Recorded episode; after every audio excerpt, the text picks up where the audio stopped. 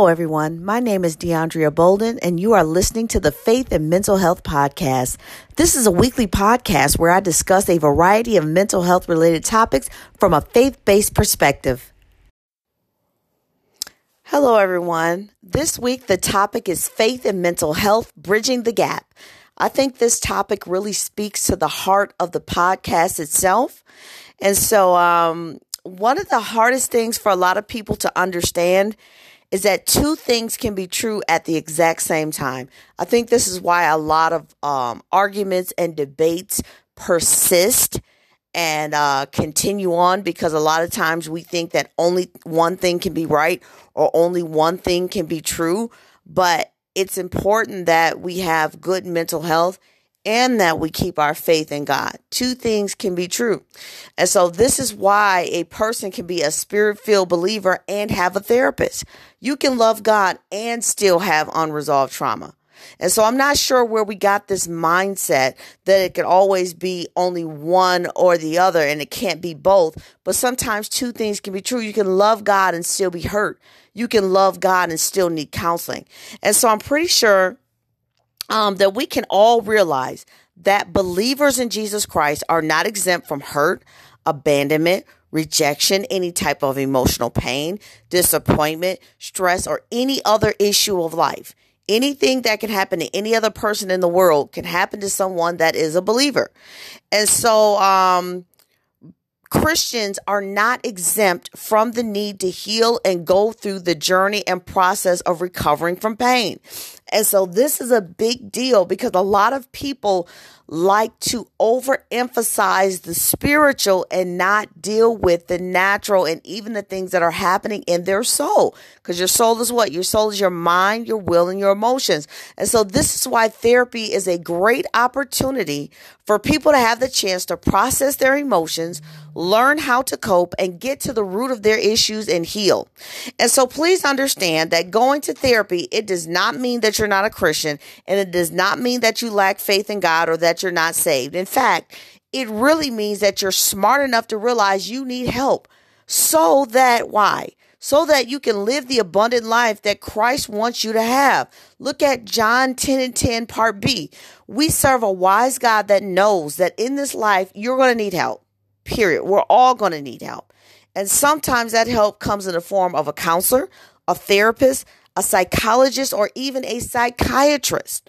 Now, please note that the first three, typically counselor, therapist, psychologist, these are people that may have masters or PhDs or PsyDs, but a psychiatrist is a medical doctor. They're the only one that I name that has the ability to prescribe medication and include that in your treatment plan. Um, and so the notion that as Christians, we're just supposed to suffer in silence this is why so many Christians are miserable. This is why people are leaving church, pastors are leaving the pulpit and blowing their brains out because we have such a stigma and we're so judgmental and we're so dogmatic. We don't understand that there is help in the earth and there's it's okay to get help. If a it's not wrong for a person to go to the doctor if they're having chest pains. And it's also not wrong for a person to go to a mental health professional if they're dealing with emotional pain. And so we have to we have to realize that if people are mentally and emotionally healthy, they're going to be in better position to show the love of God and be an asset to the body of Christ. In other words, we don't need any more broken people in the pulpit or the pews. We need to promote mental health, we need to promote people healing. We have too many dysfunctional and broken people, both in the pulpit and both in the pew, because we've made it the norm to not get help. We've made it the norm to have praise breaks over pain. We've made it the norm to to clap and and and do backflips in service instead of realizing I need help because I don't know how to build and maintain relationships. I need help because I have a dangerous temper. I need help because I'm suicidal. I need help because I'm an emotional leader. Whatever it is, there's nothing wrong with getting help, and sometimes it is very uh, uh um very helpful when people are able to have a safe place where they can download a lot of the secrets and a lot of things they've been holding on to silently. Just breaking the silence helps a lot of people because I find where there's secrets, there's bondage, and where there's bondage, the enemy is able to move and wreak havoc in the lives of God's people. And so we have to learn that it's a blessing to have trained professionals that have um, ethics to uphold and that have state regulations to uphold. So when you go to someone that is a licensed professional counselor, they are bound to uh, not go around blabbing and releasing the things that you said because of confidentiality, because of privacy, because of HIPAA, and all these different things that are in place to protect your, your privacy, to protect uh, the confidentiality of the things disclosed, to protect uh, your identity and things of this nature. That's why those things are in existence, and they all line up with ethics because one of the one of the most important ethical standards to me is do no harm. A person should not go to a mental health professional and be in worse shape after they leave uh, uh, from going through therapy and counseling. And so, um, one thing that's important is that, um, like I said, is that it's important that people are mentally and emotionally healthy. We'll find that people are more productive in the body of Christ. We'll find that people are more uh, effective in evangelizing and winning souls. Uh, we may even, because we have to get to a point like this, let's be honest. You can't expect the best out of people when they are not at their best. How can we expect the best out of people when they're not at their best? And so mental health issues and pain and hurt and, and disappointment, all these things, they don't discriminate based on your spiritual belief system.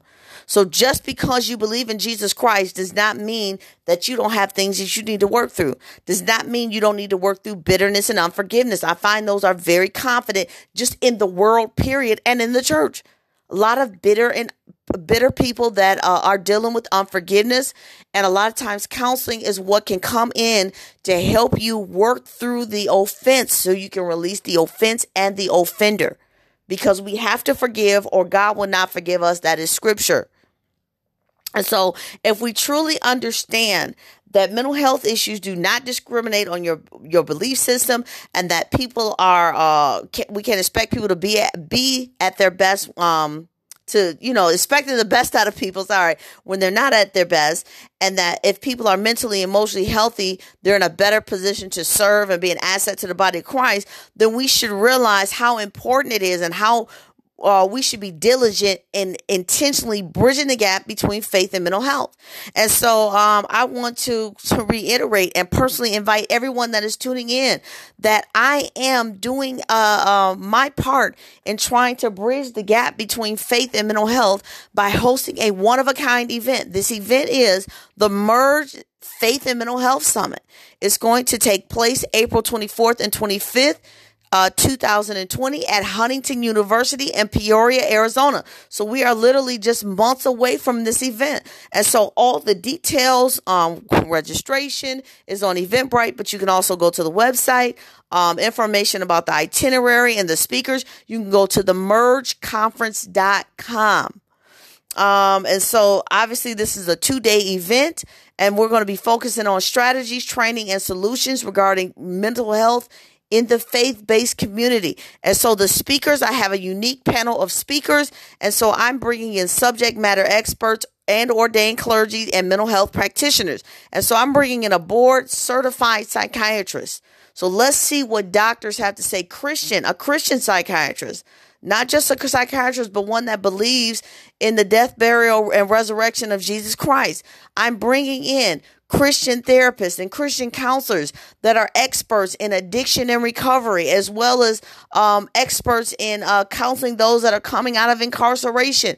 We're going to be talk, covering a lot of things that are beneficial to the body of Christ, and we want to be uh, able to uh, uh to reach all people from all walks of life. And so we believe in being healthy, what? Body, soul, and spirit. The world says mind, body, and soul, but the word of God declares, First Thessalonians 5 and 23, along with Third John, the second verse, deals with body, soul, and spirit.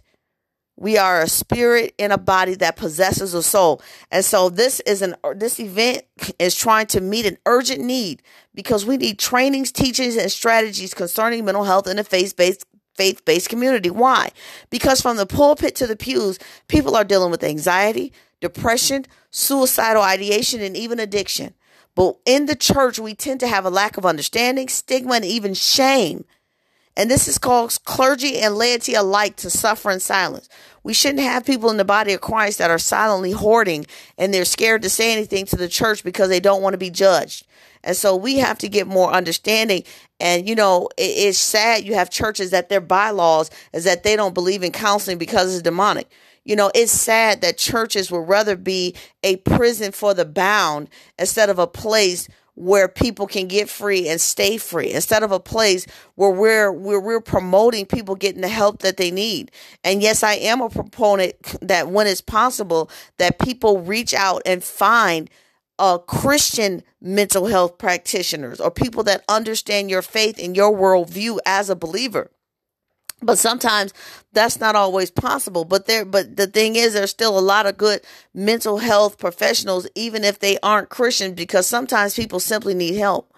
You know, we have people that are on the verge in the body of Christ that are on the verge of being institutionalized. And so it is important that we get more understanding. We understand what to do when there's a crisis. We understand and we recognize the signs of mental health, serious mental health issues, um, and that you know people may go, uh, uh, go need to go and get treatment. As churches, we need to have referrals in place, even if we have a network of Christian therapists or even reputable therapists that people can go to. Because sometimes, even when there's counselors and therapists in the church, a lot of times we have to realize sometimes people want to go somewhere where it's neutral, where they feel like, hey, nobody knows me. There's no ties to my church. Um, I, I, you know, just sometimes people want that extra layer of protection of knowing that everything they say is going to be confidential. Um, it should be even in the church, but I know a lot of times when people deal with people that in the church that call themselves counseling or giving counsel and they're not professionals, they don't understand HIPAA and, and confidentiality and privacy. And so people have been hurt even more um, trying to get help um, within the church. And so we want to make sure that we're pointing people in the direction as much as possible to licensed professional uh, uh, mental health professionals. Um, and so this is important. So yes, yeah, so please check out the conference. So please log on to www.themergeconference.com. If you have any questions, um, you can go on the website. You can reach out. Um, the merge also has um, uh, an Instagram page as well, and so you can look on there as well. And so um, I'm definitely hoping that you can enjoy join us for this powerful two day event. And so I want to thank you for tuning in with me this week. I'll be back next week. Thank you and God bless. Bye bye.